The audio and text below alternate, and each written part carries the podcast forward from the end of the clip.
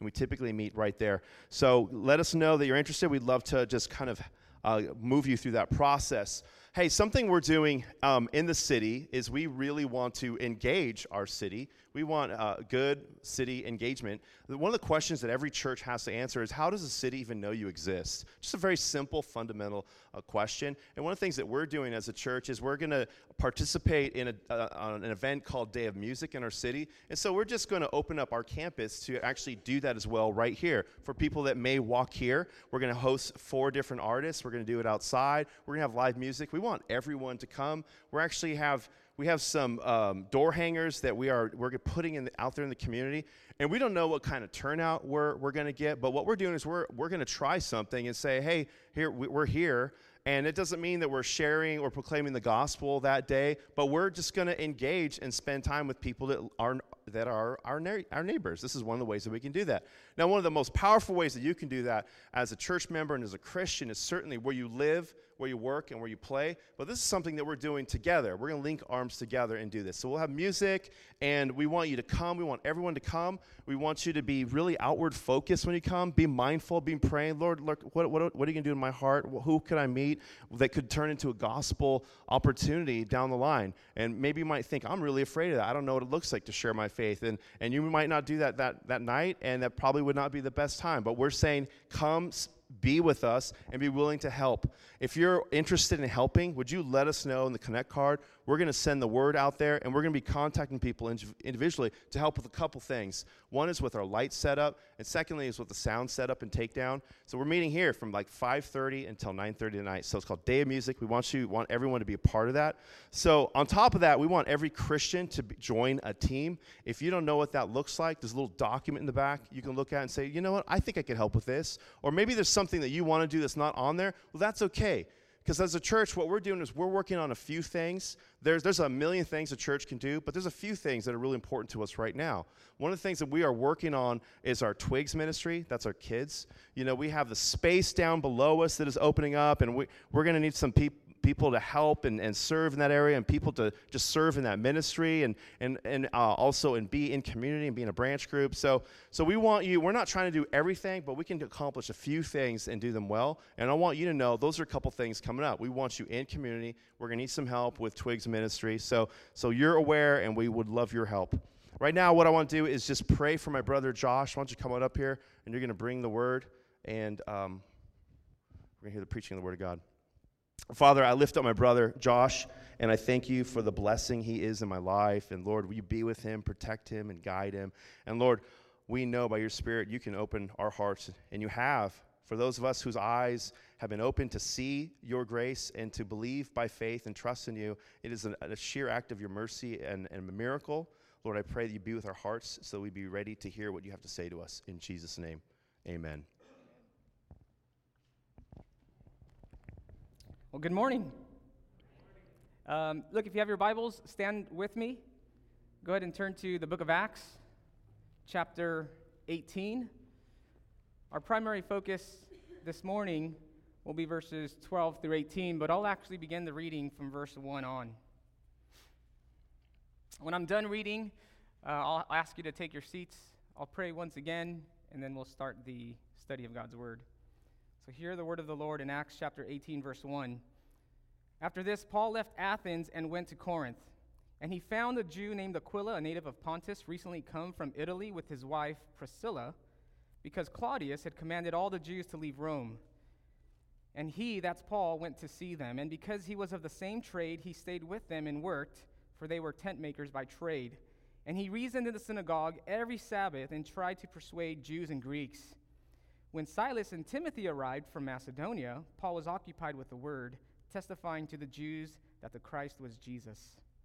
And when they opposed and reviled him, he shook out his garments and said to them, "Your blood be on your own heads. I am innocent. From now on, I will go to the Gentiles." And he left there and went to the house of a man named Titius Justus, a worshiper of God. His house was next door to the synagogue. Crispus, the ruler of the synagogue, believed in the Lord, together with his entire household. And many of the Corinthians, hearing Paul, believed and were baptized. And the Lord said to Paul one night in a vision, "Do not be afraid. But go on speaking and do not be silent, for I am with you, and no one will attack you to harm you, for I have many in this city who are my people. And he stayed a year and six months teaching the word of God among them. But when Gallio was proconsul of Achaia, the Jews made a united attack on Paul and brought him before the tribunal, saying, "This man is persuading people to worship God contrary to the law." But when Paul was about to open his mouth, Gallio said to the Jews, "If it were a matter of wrongdoing or vicious crime, O Jews, I would have reason to accept your complaint. But since it is a matter of questions about words and names and your own law, see to it yourselves. I refuse to be a judge of these things." And he drove them from the tribunal. And they all seized Sosthenes, the ruler of the synagogue, and beat him in front of the tribunal. But Gallio paid no attention to any of this. After this, Paul stayed many days longer, and then took leave of the brothers and set sail for Syria, and with him Priscilla and Aquila. Uh, you may be seated.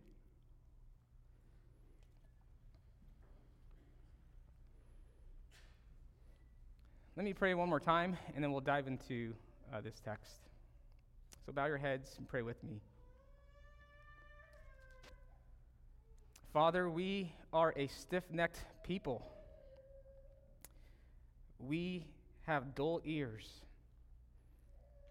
And so, Lord, as we approach this text, we need your Spirit to soften our hearts, to open our ears, to open our eyes, so that we may see Jesus clearly, glorified, exalted. And so, Lord, we ask that you would do these things, that you would apply this word to our hearts for our good and for Christ's sake, in whose name we pray. Amen. Well, this morning, uh, we're in the book of Acts, obviously chapter eighteen. Uh, we're jumping right in the middle of Paul's second missionary journey. It began way back in Acts chapter fifteen, this second missionary journey of Paul. Uh, he decides to bring along with him on this second journey a man by the name of Silas, and his purpose was to simply revisit all of the brothers in churches where he proclaimed the gospel throughout his first missionary journey. So quite frankly, what Paul says is, "Hey, Silas, come with me. I want to see how everyone's doing." And so he takes another missionary trip. Very early on in that second missionary journey, Paul and Silas, they pick up another close companion.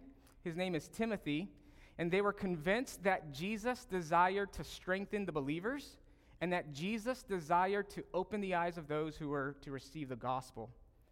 In fact, if you flip back all the way to Acts chapter sixteen, we see the gospel of Jesus seeking out a very successful businesswoman by the name of Lydia.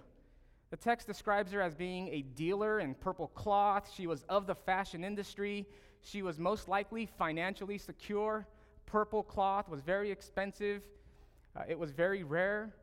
And so she was financially stable. She was probably very morally Uh, outstanding, because where the brothers find her is outside of the city gate attending a place of prayer.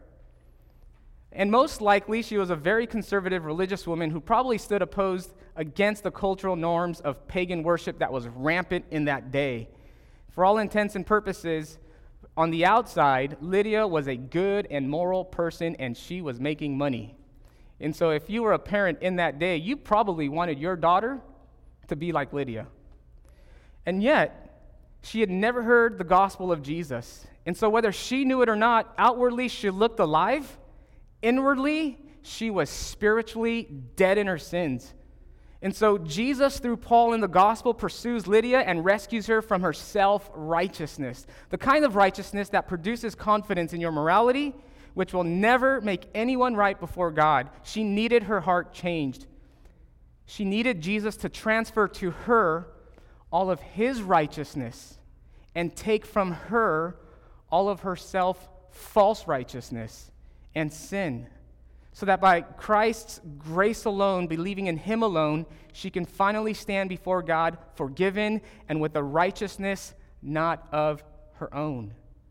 And Paul goes after her. Jesus pursues her through the gospel. Without Jesus' imputed or transferred righteousness to Lydia, she would have found herself at the end of her life hearing the scariest words that could ever flow from Jesus' mouth, "Depart from me, I never knew you." So outwardly, she looked morally outstanding. Inwardly, she was spiritually dead. So what does Jesus do? He goes after her through Paul. Paul preaches the gospel, and check out what the Spirit does in Acts chapter sixteen. Look at verse fourteen. They're proclaiming the gospel. Lydia is listening, and watch what the Spirit does. The Lord, in verse fourteen, opened her heart to pay attention to what was said by Paul. The Lord did the work. He opened her heart. And after she was baptized, and her household as well, she urged us, saying, "If you have judged me to be faithful to the Lord, come to my house and stay." And so right there, the Lord changes her heart. She's so excited. She gets baptized, and not just her, her entire household. And the Lord rescues her from herself, from her self-righteousness, which is no righteousness at all. She's baptized. She's excited. Her entire household as well. Look what God has done. And then right after that, we see Jesus continuing on, the gospel message of Christ continuing on through Paul, pursuing a different type of person, one who we might say is probably the exact opposite of Lydia. She was not successful. She's a poor little slave girl. You can read about her in verse sixteen of Acts chapter sixteen. Uh, she's, uh, she's owned by masters who were exploiting her sad condition. To make matters worse, she was demon-possessed. Her skills, if we could call it that, brought her owners money, and so she was exploited. However, when I was thinking about her in her early childhood, I, I just thought, I doubt that she woke up one day and said, "You know what? When I grow up, I'm going to be a slave girl." Listen, I doubt that was her heart's desire. We don't know the series of events that led to the consequences of her being a slave girl. But in any case, we find her in Acts chapter sixteen, verse sixteen, in that unfortunate and terrible condition where she's far away from Jesus. And this is where Jesus, the Spirit of Christ, sends Paul to go after her. Because as you read, you soon discover that the same Jesus who can free a person from the sin of self-righteousness is the same Jesus who can free a person from their own slavery. And Paul commands the evil spirit in the name of Jesus to come out of her, and like that, Jesus looks upon this poor girl who was most likely abused and exploited by her masters. He takes this poor little girl who has no family that we can read about in this text. Perhaps she was abandoned, neglected, orphaned, or had a fallout with her family. We don't know. But her life was definitely not like Lydia's. And Jesus finds her in that low state, abandoned, abused, controlled by sin, and he rescues her. Her owners saw how so free that she was from her condition that her owners, rather than rejoicing that her life had been freed, you know what they do? They get angry. They're outraged. They drag Paul and Silas through the marketplace. They gather for them, uh, for themselves, the masters, a crowd. They stir them into a mob. And then they look at Paul and Silas, and they beat them with rods. Other translations say that they were flogged. These owners were upset. Their way of making money obliterated. And so they take out on Paul, on, on Paul and Silas. And then they're thrown in prison. What do you think Paul and Silas do? Look at verse twenty-five, Acts chapter sixteen. They're in prison. They're chained. They're not going anywhere.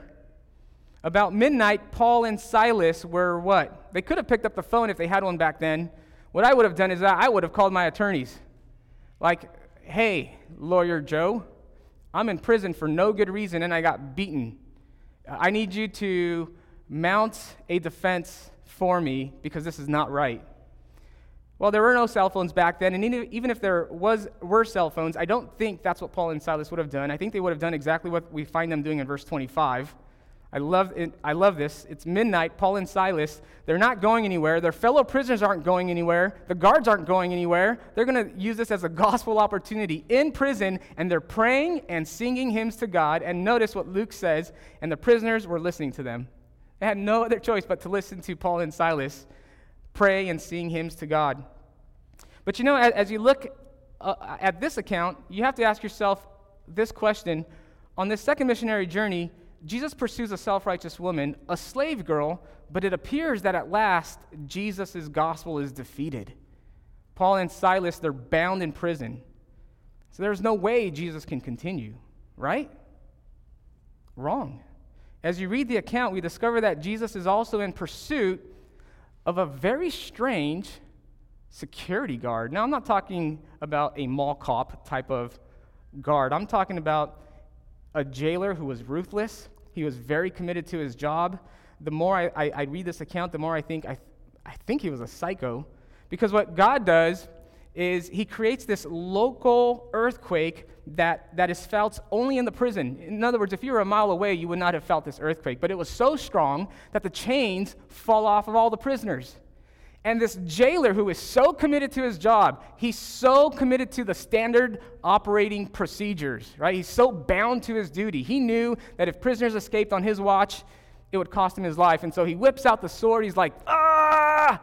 Uh, he's about to kill himself. And I, if I, again, if I was there, I would have been like, psycho, what do you do? You can't be that committed to your job, can you? Now, I love what Paul does. He's a lot nicer than I am. He says, wait. Don't harm yourself. And then we see Jesus beginning to change the jailer's heart. Look at verse thirty, chapter sixteen still. Then he, that's the jailer, brought them, that's Paul and Silas, out. And he said, sirs, what must I do to be saved? And they said, believe in the Lord Jesus, and you will be saved, you and your household. What happens next? Jesus transforms his heart. The jailer believes. He's baptized, and not just him, his entire household. So Jesus goes after a self-righteous woman named Lydia. He pursues that poor slave girl. He goes after this psycho jailer, and on and on. In chapter seventeen, you see him going to, to, to the area of Thessalonica. Then he goes to the Bereans. Finally, he ends up, Paul ends up in Athens. He's by himself. Jesus is pursuing intellectuals and philosophers, and on and on and on. You name it. Jesus is going after all kinds of strange people. And that continues to this day. As I look around the room and I look in the mirror myself, we're strange people. And God pursues those kinds of people. And then we found Paul, last time we covered this text, entering the city known as Corinth. This is where we're at today. Except when Paul first arrived, he came all alone. Silas and Timothy stayed back in the area of Macedonia, specifically in Berea. They're in Macedonia. They, they leave Paul all alone. He's by himself in Corinth. And we learned last time that Corinth was not your typical city. It was morally corrupt, polluted with sin, infected with pagan worship. The minds of the Corinthians were so set on business and pleasure, they pursued the making of money. If back in the day, if you needed to go to a place to make some money, you'd probably flee to, to Corinth. It was very affluent, lots of merchants. It was like the modern-day Manhattan of, of New York. And that's where people went, but unfortunately that invited all kinds of people from all different types of backgrounds with all kinds of pagan worship. And so Corinth would be described as a place where there were all kinds of gross sexual perversions and lusts and all kinds of sins. Their hearts were impure. They dishonored their bodies among themselves with dishonorable passions. They served the created rather than the creator. This place, spiritually speaking, was in ruins. And Paul had probably never seen anything like it. It, did, it, it took a lot to shake Paul. You, you, if you read the, the account in the book of Acts, he's a bold character. And he's not easily moved or shaken until he enters Corinth. And something changes. When he arrives, he's stirred. In fact, he would later write to the Corinthians, in First Corinthians chapter two, verse three, and by, own, by his own admission, look what he says to the Corinthians. I came to you in weakness and fear and with much trembling. This was an altogether different type of city. And Paul confesses, he admits, I was weak, I was fearful, much trembling. But boy, what we saw last time, we, we looked at this text, was how Jesus came through for Paul and for this city. He took Paul to a married Christian couple, Aquila and Priscilla. They showed him warmth and hospitality. We saw Paul becoming more and more encouraged. Then Jesus brought back Silas and Timothy, who came with money, which freed up Paul to preach the gospel full time. And then Jesus himself showed up in, in a vision to Paul. We read about this in Acts chapter eighteen, verse nine. In Acts chapter eighteen, verse nine, it says, "And the Lord said to Paul one night in a vision." So here's how we know that Paul was afraid, because look what the Lord tells him. Do not be afraid. What does that imply? Paul was afraid. And we know that because, again, he he earlier, or he would later write to the Corinthians, "I came to you in weakness and fear and much trembling." So Jesus says, do not be afraid, but go on speaking and do not be silent. Now, you have to love this threefold promise by our Lord Jesus that he gives to Paul as to why he should not be afraid and why he should continue to be faithful. Look at verse ten. "For I am with you." Hey, Paul, remember my presence is always with you. I'm not going anywhere. I'm always with you. Number two, "No one will attack you to harm you." Hey, Paul, your life is in my hands. No one will attack you to harm you. And number three, we discussed this last time, "For I have many in the city who are my people." Hey, Paul, I know this city doesn't look all that great, but you have to trust that I have many in the city. We call that predestination. It's what the Bible calls it. This is God's providence. And what we said was, don't even don't dare to step into a city if you do not think that there are those among the city that God has chosen. Don't go, because you by yourself with your own intellect will never change the hearts and minds of those people. But we are so convinced that God has set aside for himself people that right now they're asleep and they're dead. And by the proclamation of the gospel, they will come to life. And this fuels Paul. He came in with fear and much trembling. He could have left. The text says after Jesus shows up in that vision and gives him this threefold promise, you know how long he stayed? A year and a half. These promises were the fuel for Paul to be faithful in that city. A year and a half. Look at verse eleven. "And he stayed a year and six months. What did he do? Teaching the word of God among them." And so we're still in Corinth now. We pick it up in verse twelve. And it seems like one of Jesus' promises is going to be challenged. Specifically, he says, hey, Paul, don't worry. No one will attack you to harm you. Well, look how this is challenged in verse twelve. You can follow along with me in verse twelve. "But when Gallio was proconsul of Achaia, the Jews made a united attack on Paul and brought him before the tribunal." Let me, I'm just going to hit pause really quick in this scene as it unfolds. I'm going to hit pause. I'm going to jump in that scene, and we have to look at the characters and see who's there. All right, what Luke does is he introduces us to a man by the name of Gallio. He's described as the proconsul over Achaia. Who's Gallio? What's a proconsul? All right. Gallio was like a governor. That was his title. He was the proconsul. He was a senator. He would be like the judge among his region that he was given. The large region that he was given was known as Achaia. Guess what the capital city of Achaia was? Corinth. And so he's in Corinth, in the capital city of Achaia. And back then, in the ancient world, they did have courthouses that were stationary, and there were judges that were installed in those court house, uh, house, uh, houses, and they would listen to the cases brought before them by the people, and they would, you know, give rulings and execute, uh, you know, judgment and whatever. But they also had these different places that were open to the public, and the proconsul, they were set up throughout the different cities, and the proconsul would be like an itinerant judge. He would go to one place, he would sit down on the seat, wide open to the public, on the judgment seat, and the people in that public square could come and bring their charges uh, uh, against another, and the proconsul would listen. He would stay there for a little bit of time. This is hurting my uh, quads, by the way. Um, need to exercise. Uh, or just stand up. Standing up is good. And uh, and a- after after some time, the uh, proconsul, in this case Gallio, would move along to the next city, and he would sit down, and he would listen again, and execute judgment, and he would go to the next city, and on and on. So he would be like an itinerant judge. And his authority was, well, it carried the full weight of the Roman government. And so that means that in his judgment seat, he can, uh, he w- he had the authority to send people to prison. He could give people fines. Uh, he could uh, order beatings. He could even order the death penalty. And whatever he uh, whatever he ruled could be established as precedents for other judges in different cities. In other words, if there was another judge in a different city who was facing a similar court case uh, that the proconsul heard in a different city, this judge in this city could then say, ah, based on that ruling, I'm going to do such and such. So the Jews are very sneaky because they know that they have this judge, the proconsul Gallio. He is not a Christian.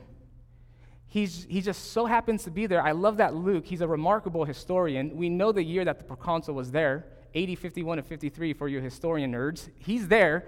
Luke records it. And the people are like, hey, we could take advantage of this. We don't like Paul. He doesn't know Jesus. Let's attack him to harm him. Let's see if we can get the death penalty. Let's see if we can beat him. And that's what we see in verse twelve. So when Gallio was proconsul of Achaia, the Jews made a united attack on Paul and brought him before the tribunal. That's the judgment seat. This doesn't look good for Paul. There's many of the Jews.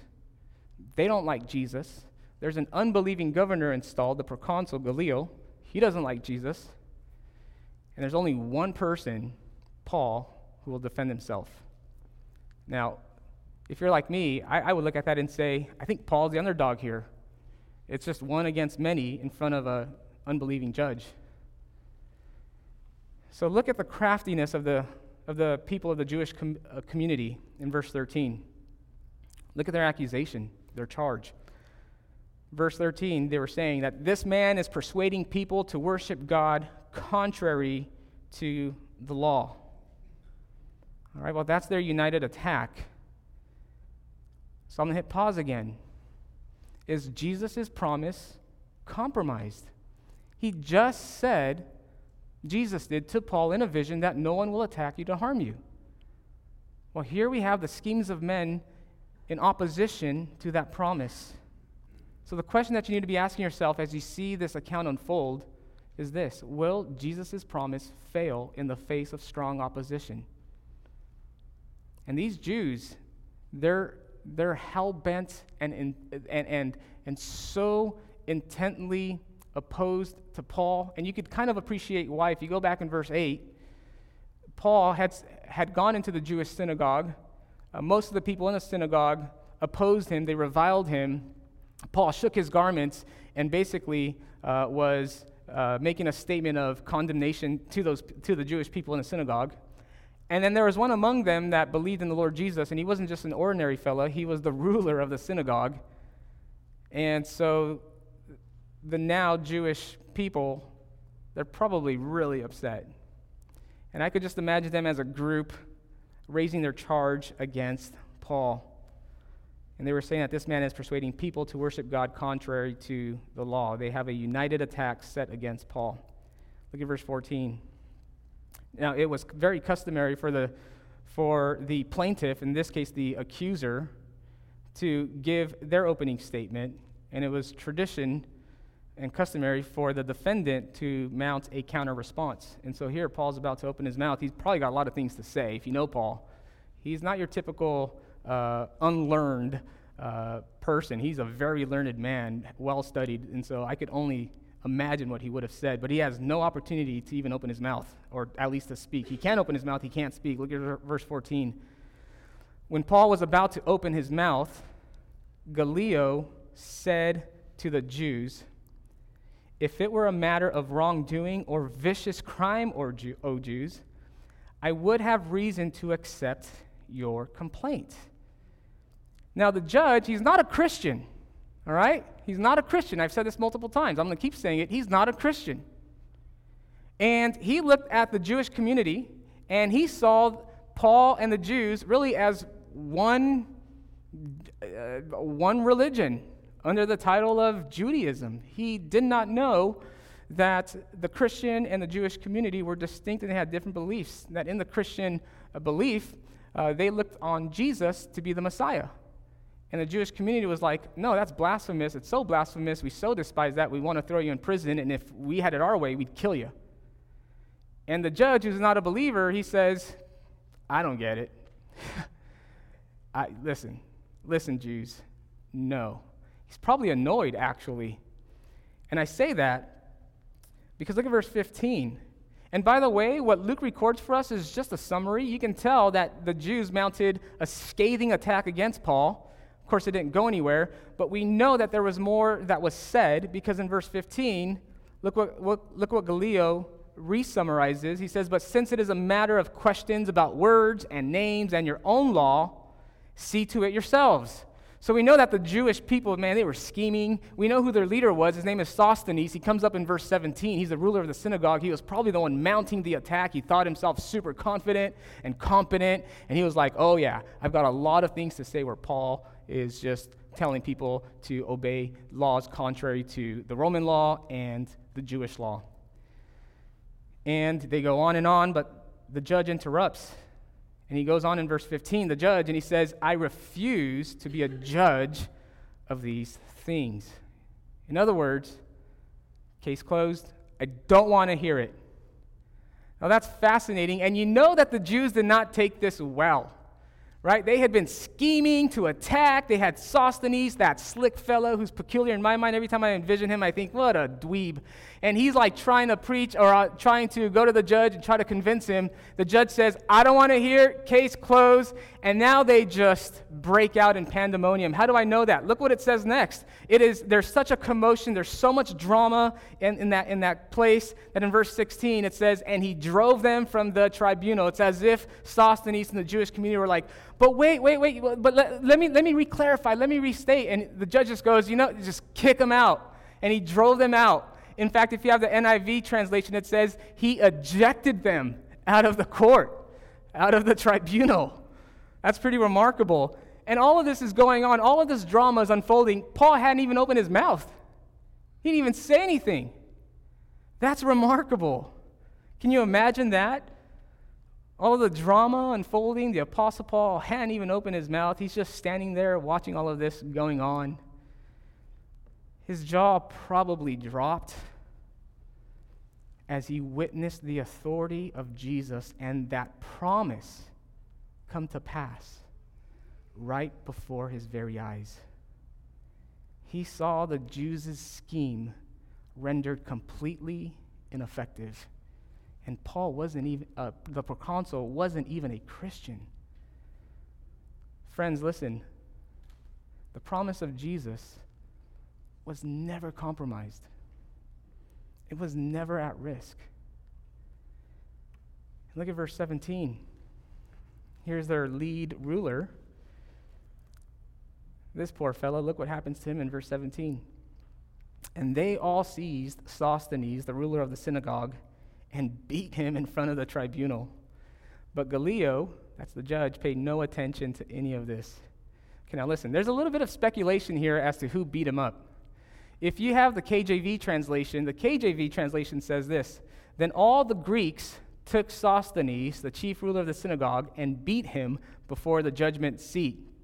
In other words, in that translation, the conclusion would be that the Greeks thought that this whole thing was a hoax, that the Jewish community brought before the proconsul a big hoax. And they didn't take well to that deceitfulness and the wastefulness of their time. And so they just really let him have it. Those who were listening from the outside, they went to Sosthenes, they seized him, and they beat him up. But you know, the earlier translations of the Bible, it doesn't say the Greeks, it says they, like in our translation. And so that brings a little bit of speculation as to who really beat him up, because we don't know. When you're reading the text, it's kind of hard to tell. Some people speculate that it was Gallio's law enforcement soldiers, that these highly trained officers of the law with all of their brute strength and weaponry, it was them that seized, uh, seized Sosthenes and just really beat him up. Others speculate that actually it was Sosthenes' own people, uh, that after Sosthenes blew the case and suffered such an embarrassing defeat, Uh, his own people were so outraged as it, at his incompetence and his ineptitude that they seized him and they beat him up. Uh, we, we don't know who beat him up. Whoever it was, they really let him have it. And he was left there wounded, bloodied. And Gallio, the text says, paid no attention to any of this. And in verse eighteen, just to wrap this up, at least for the reading of the text, it says, "After this, Paul stayed many days longer and then took leave of the brothers and set sail for Syria, and with them Priscilla and Aquila. So Paul hadn't opened his mouth. He wins the case. Jesus' promise is never compromised. He's probably marveling, as I am, at the authority of Jesus, that he's able to use an unbeliever, unbelieving governor to fulfill uh, his promise. But I want you to notice be, uh, that there is a space of time between verse seventeen and verse eighteen. If you look at verse seventeen and eighteen, there is a there is a bit of space of time. Luke doesn't fill in all the details. And what I think we find there in that space between seventeen and eighteen, I think we f- we discover something about Jesus' authority that when I first saw it, it just blew my mind. I, I mean, I, I, my mind was blown at the fact that he was able to use the proconsul to fulfill his promise. But then I think what happened between seventeen and eighteen, that little space there, is I think Jesus went to Sosthenes, that, that man who stood opposed. It's as if he goes to Sosthenes, lifts him up from that sad and terrible condition, and it's as if Jesus transformed his life. It's as if Jesus goes after that peculiar enemy who stood opposed, and out of sheer mercy, Jesus brings life to that dead soul of Sosthenes and turns this enemy into a friend. Now, you should stop me dead in my tracks and say, hold on, you imaginary reader. Where do you get that? First Corinthians chapter one, verse one. You can turn there or you can just listen. Sosthenes, we just read, was the enemy of Jesus. And I just said that there's a space between seventeen and eighteen that I believe highlights Jesus's authority to an even higher degree. And I say this, and I just said that I believe Jesus turned this enemy into a friend. You want to know why? Listen, First Corinthians chapter one, verse one. Paul writes the letter to the Corinthians. He establishes himself as one of the authors, one of the authors. And he says, Paul, called by the will of God to be an apostle of Christ Jesus and our brother Sosthenes. Sosthenes. The man who was an enemy of Jesus is now one of the co-authors of one of the books of the Bible? How does that happen? That's amazing. When I read, I'm like, oh, what?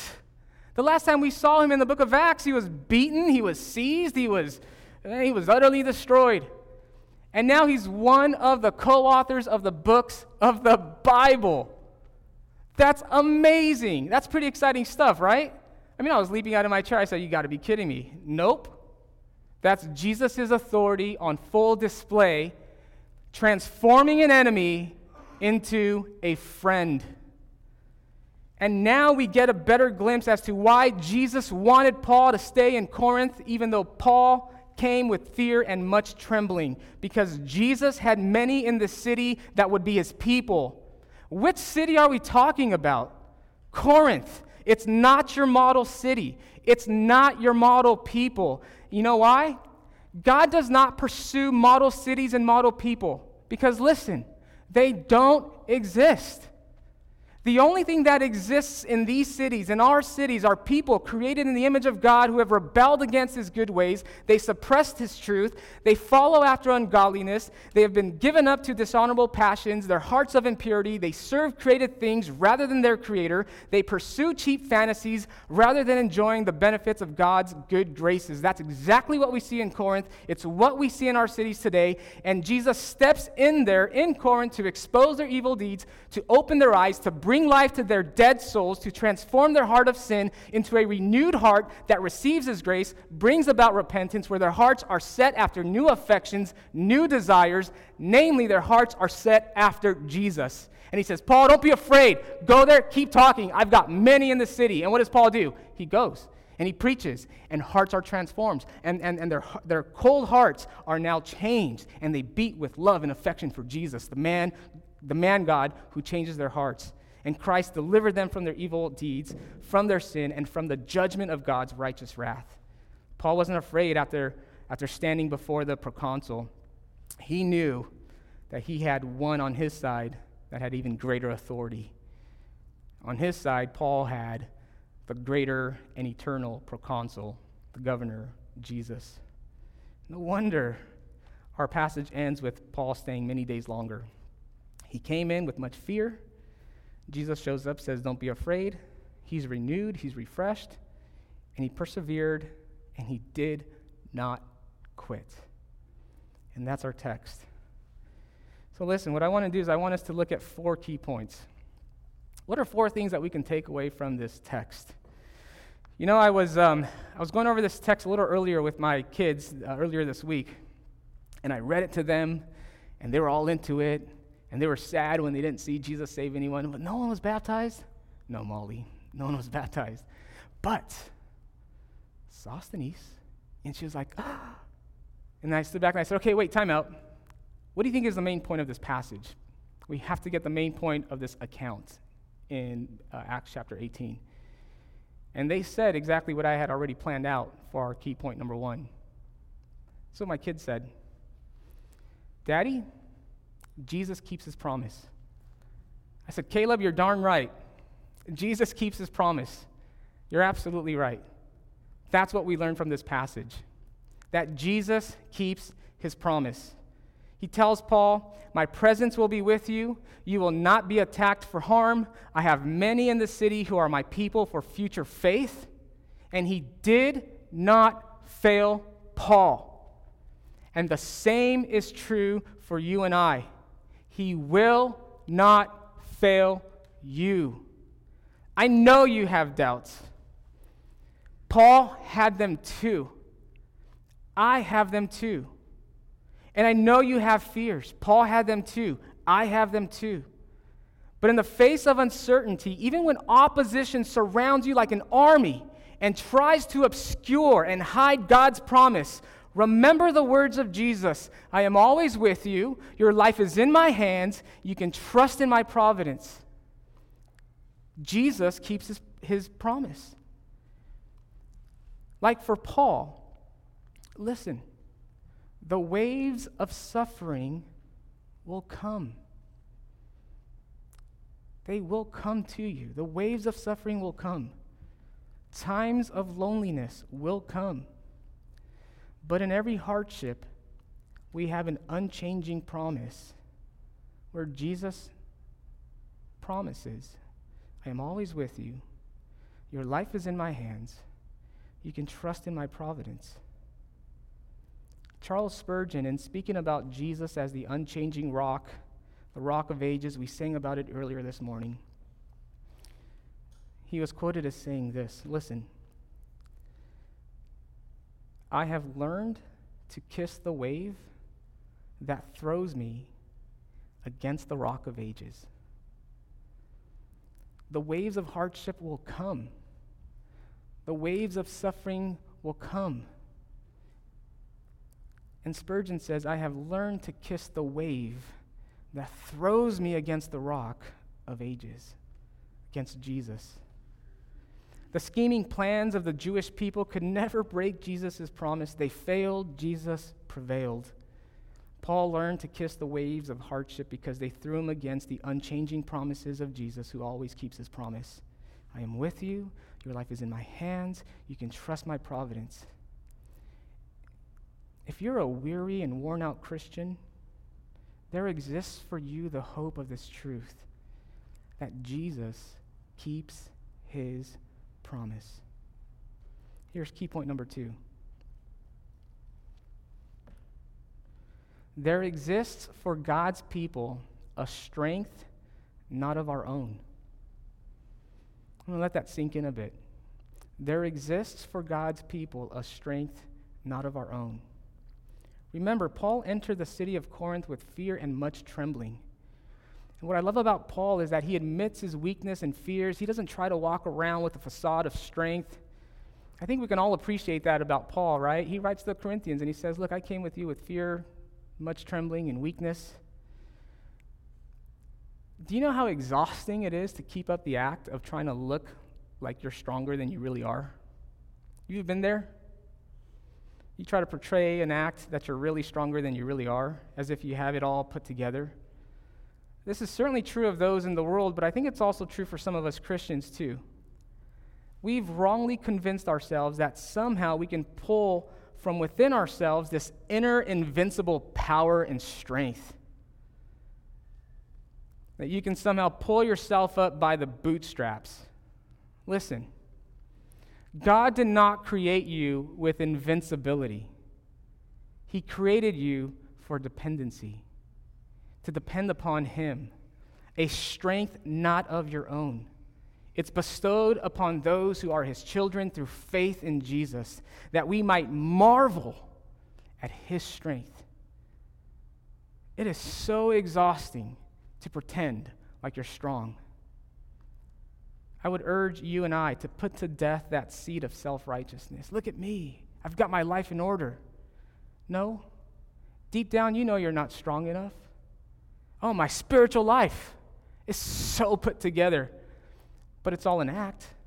It's designed to fool those around you, to make you look stronger than you are, and you're robbing God of His glory and supplying your strength. In that secret place of your mind, you know of your frailties, you know the struggle against sin, you succumb to pride, you chase after vain things, your faith is tested and assaulted, and if you're honest, it doesn't take much to move your faith. Just think, look back the last week or two or three or four or year. What were the things that moved you, that you would look back to now and say, I can't believe that moved you or moved me? We're not as strong as we think we are in ourselves. You weren't designed to be invincible. You were designed to depend upon the Lord, because we have a strength that is not of our own. And so quit pretending. Quit pretending like you're strong. I'm saying this to bless you. You're not strong. I'm, I'm not saying that to harm you. On, on your own, you're a miserable, weak creature. God bless you. Listen, if this, if I was Luther, he would look at you and say, you're a worm. On your own, you're a measly, weak creature. On your own, you're defenseless against the pressures of this world. On your own, you're powerless against Satan's schemes. On your own, your manufactured, self-righteous, false strength will eventually burn out, and you will be exposed. Get rid of it. Put to death the seed of self-righteousness of your own strength. You know what the Bible calls that? This arrogance and boasting of your own strength, James chapter four, verse sixteen. It's not just foolish, it's evil. That's what the Bible says. You know why? Because you're robbing God of His glory, where He supplies you strength, and so that you can boast on Him. I was weak, He was strong, He gave it to me. Wow! As opposed to, how's life? Oh man, I'm doing so great. Doing so great. Read my Bible. Nope. On your own, by yourself, you're weak. Paul found a strength not of his own. His confidence was in Christ. He entered fearful. He persisted, however, with a courage not of his own. Some of us this morning, we might find ourselves thinking, I don't know how I'm going to get through such and such. I'm here right now, and I don't know how I got here, and, and it is hard. And I can't say what the psalmist says in Psalm chapter twenty-seven. Let me bring it up for you on the slide. This is remarkable. Some of you cannot say this. Psalm chapter twenty-seven, twenty-seven, verse three. Because of your circumstances, this is really hard for you. Where the psalmist, with confidence, he says, though an army encamp against me, my heart shall not fear. That's a strong, strong sense of confidence. If an army surrounds me, I will not be afraid. Wow. Some of us, two or three people come up against us, say some nasty things, and we're dejected. This man just said, though an army encamp against me, my heart shall not fear. Though war rise against me, yet I will be confident. How? How is that possible? How do you have such courage? Is there this inner invincibility within ourselves? Look at verse one. The Lord is my light and my salvation. Whom shall I fear?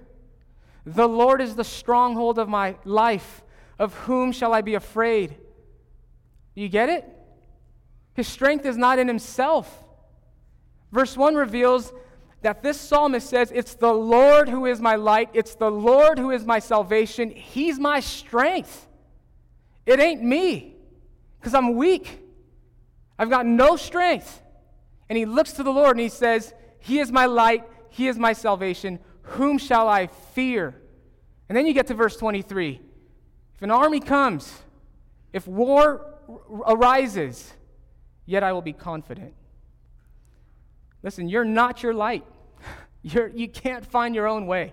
You're not your own salvation. You're not your own strength. So let's quit pretending like you are. It's exhausting, and beyond that, your boasting is evil, according to James chapter four, verse sixteen. It's the Lord who is my light. It's the Lord who is my salvation. It's the Lord who is the stronghold of my life. Therefore, whom shall I fear? Of whom shall I be afraid? Dear brother and sister, you will go through the Christian life with many hardships. If you have confidence apart from Christ, what you really have is arrogance and pride. You're stealing God's glory of supplying you His strength. I urge you to repent continually of these things, and through faith in Jesus, rely upon a strength not of your own. Rely upon God's strength as you go through these hardships of the Christian life, and be in continual repentance, because we have from God a strength not of our own. He is our light. He is our stronghold. Therefore, of whom shall we be afraid? Here's point number three. Jesus is the highest authority. He's the supreme governor. We see that in Acts chapter eighteen, don't we? We see but a small glimpse of his authority. He keeps his promise to Paul, and the means by which he keeps it is through an agent who is an unbelieving proconsul. That's amazing. And what we learn from this passage is that Jesus, the great governor, exercises his authority freely over the unbelieving governor. Elsewhere in scriptures, it describes God as being able to melt the heart of kings and rulers, whereby he exercises free and full authority. In some cases, he exercises his authority over them, and in other cases, he exercises his authority through them, like what we see in Paul's case before Gallio. You see, despite the crafty schemes of the people raising a charge against Paul through this, bringing him before an unbelieving proconsul, nothing happens to Paul. Why? Because he is on the side of the supreme governor, namely Jesus, who has all authority. And we saw what we saw in Acts chapter eighteen is just but a glimpse, this invisible authority of Jesus. It's invisible because you don't really see it. It's not at the forefront, but we know he he, he gave a promise, and that promise came to pass. That's authority. But I want to give you an even greater uh, visible authority of Christ. You guys want to see how much authority he has? Buckle up. Look at Revelation chapter nineteen.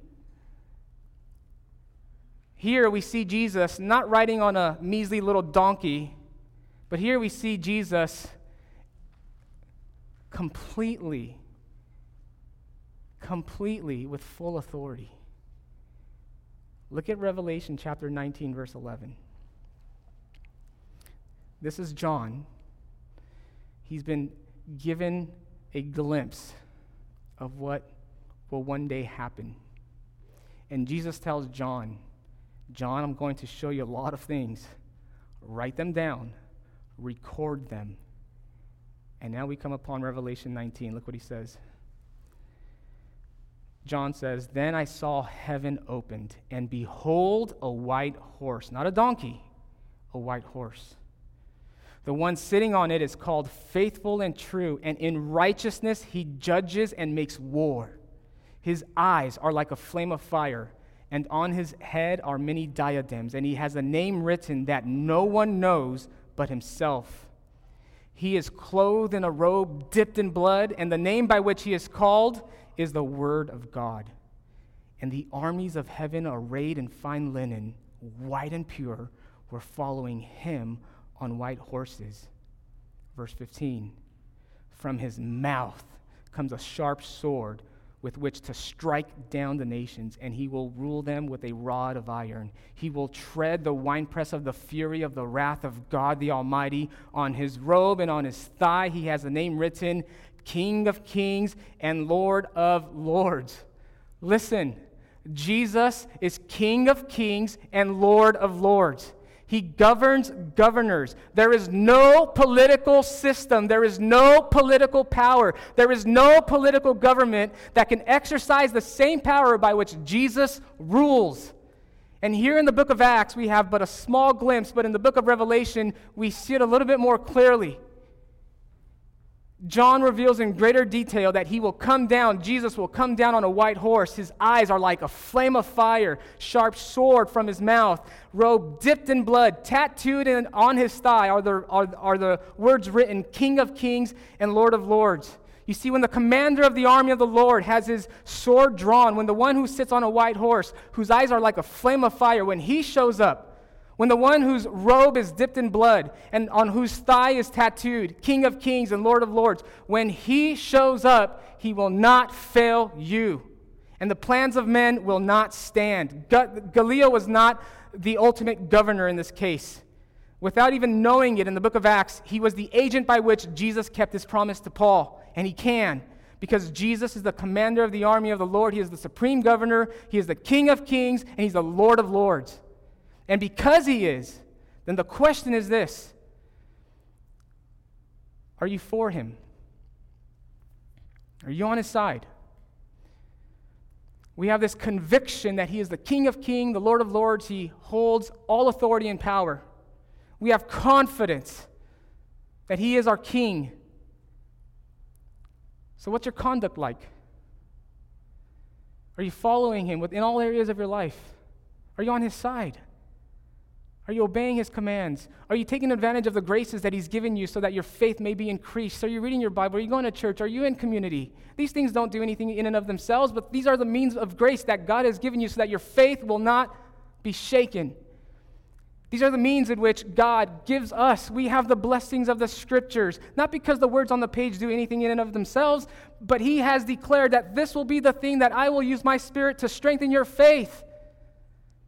So if he is all of, if, if he does represents all authority, if he is the King of Kings, if he is the Lord of Lords, what's, what's our conduct like? Have we given ourselves fully to him? Our confidence ought to be in him. He is our commander, he's our captain, he's our champion, he's the supreme governor, if indeed we are in Christ. This is exactly what we see in the book of Acts chapter eighteen. And so I ask you, are you on his side? And point number four, you can be, because point number four from this text, Jesus can transform his enemies into his friends. When Jesus comes as a judge, if you're outside of Christ, you will not stand a chance before his judgment seat. When he comes and he makes war, you will not stand. It will be a frightening and terrifying thing if when he comes, you stand opposite of him. But the good news of Jesus is that for now, he comes as a rescuer. For now, he comes to forgive. For now, he comes to pursue his enemies, not for war, but for friendship. And so will you, like Sosthenes, receive the friendship of Christ? Will you cast your entire life under the authority of King Jesus? Do you not see what benefits are set before those of whom Christ has saved? Through Paul, we see confidence and strength restored. We see Paul's fears vanished. We see doubts removed. We see his foes conquered, his sorrows absent, his peace now present. Do you not see what benefits are in store for those of us who have been drawn to Jesus? Through Sosthenes, we see full redemption and pardon of sin. We see a man who received beating from men. He deserved a far more severe punishment from God, yet he received a Savior who took on the load of all of his sins, for God's severe wrath, to grant forgiveness and friendship and eternal life to that poor, miserable sinner of a Sosthenes, that one-time enemy of Jesus. But now he is cleansed and forgiven. Do you see the authority of Jesus worked out on behalf of his people? On behalf of God's people. In Gallio, we see God working through those who are not his for those who are. Through John in the book of Revelation, we see Jesus crowned as king, enthroned in glory with an authority so sharp it will strike down nations. Jesus commands our submission. Throughout the city of Corinth, in the book of Acts, we see that Jesus came to seek, he came to call, and he came to save the lost. He had many in that city. I can name you just some names that were in that city that have been regenerated by Christ. Phoebe, Tertius, Erastus, Quartus, Chloe, Gaius, Stephanus, and his whole household, Fortunatus, Achaicus, Sosthenes. Are you his people? It is because Jesus has pursued you. I have many in this city. If you are his this morning, you ought to rejoice that Jesus keeps his promise, that even though the storms of life may come and the fears might pile on, there is courage to be drawn from Jesus, a strength not of your own. He is able to keep his promise. He is the supreme judge, faithful and true. On his thigh is the name written, King of Kings, Lord of Lords. He will not fail you. And if he was able to turn Corinth upside down, then we believe that by faith, he can turn your fears, your sins, and our city upside down and make something beautiful come to life. What have you not surrendered to your commander? What is it that causes struggle, strife, sin in your life? Dear Christian, repent. Cling with confidence to Jesus. And if you're not his people this morning, surrender to the King. Repent and let him wash you cleaner and whiter than snow like Sosthenes. Amen. Let me wrap up with a prayer from the Valley of Vision. It's called Victory. I'll read this, you guys just listen, and then I'll pray. It says this, O divine Redeemer, great was thy goodness in undertaking my redemption, in consenting to be made sin for me, in conquering all my foes. Great was thy strength in enduring the extremities of divine wrath, in taking away the load of my iniquities. Great was thy love in manifesting thyself alive, in showing thy sacred wounds, that every fear might vanish and every doubt be removed. Great was thy mercy in ascending to heaven and being crowned and enthroned, there to intercede for me, there to help me in temptation, there to open the eternal book, there to receive me finally to thyself. Great was thy wisdom in devising this means of salvation. Bathe my soul in rich consolations of thy resurrection life. Great was thy grace in commanding me to come hand in hand with thee to the Father, to be knit to him eternally, to discover in him my rest, to find in him my peace, to behold his glory, to honor him who is alone worthy. In giving me the Spirit as teacher, guide, power, that I might live, repenting of sin, conquer Satan, find victory in life. When thou art absent, all sorrows are here. When thou art present, all blessings are mine. Amen. Pray with me. Father, thank you for the wonderful truth of your word, that we can trust in your promises, that Jesus is our highest authority,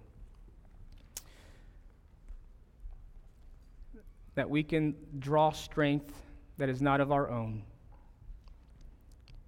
and that you transform enemies into friends. Oh Lord, we pray that your Spirit would impress that upon our hearts, that we would see you glorified, and that we, your people, would be encouraged to live in continual repentance and submission under King Jesus, in whose name we pray. Amen. Thanks, Josh. Um, with this whole service, this whole time when we gather together is worship of the King of Kings and the Lord of Lords that Josh was just telling us about. And this time, from the beginning to the end of our service, is all about him. Um, we come to another place of worship at this time, but it's more of a proclamation. We're going to do three things. We're going to worship in song. We're going to respond in proclamation of our dependence on him by giving from what he's given to us. And we are going to proclaim his name and what he has done for us on the cross and the um, destruction of sin through this time of communion. I'm going to read to you from First Corinthians eleven. Verse twenty-three says, For I received from the Lord what I also passed on to you. On the night when he was betrayed, the Lord Jesus took bread. And when he had given it, given thanks, he broke it and said, This is my body, which is for you. Do this in remembrance of me. In the same way, he also took the cup after supper, saying, This cup is the new covenant in my blood. Do this as often as you drink it in remembrance of me. For as often as you eat this bread and drink the cup, you proclaim the Lord's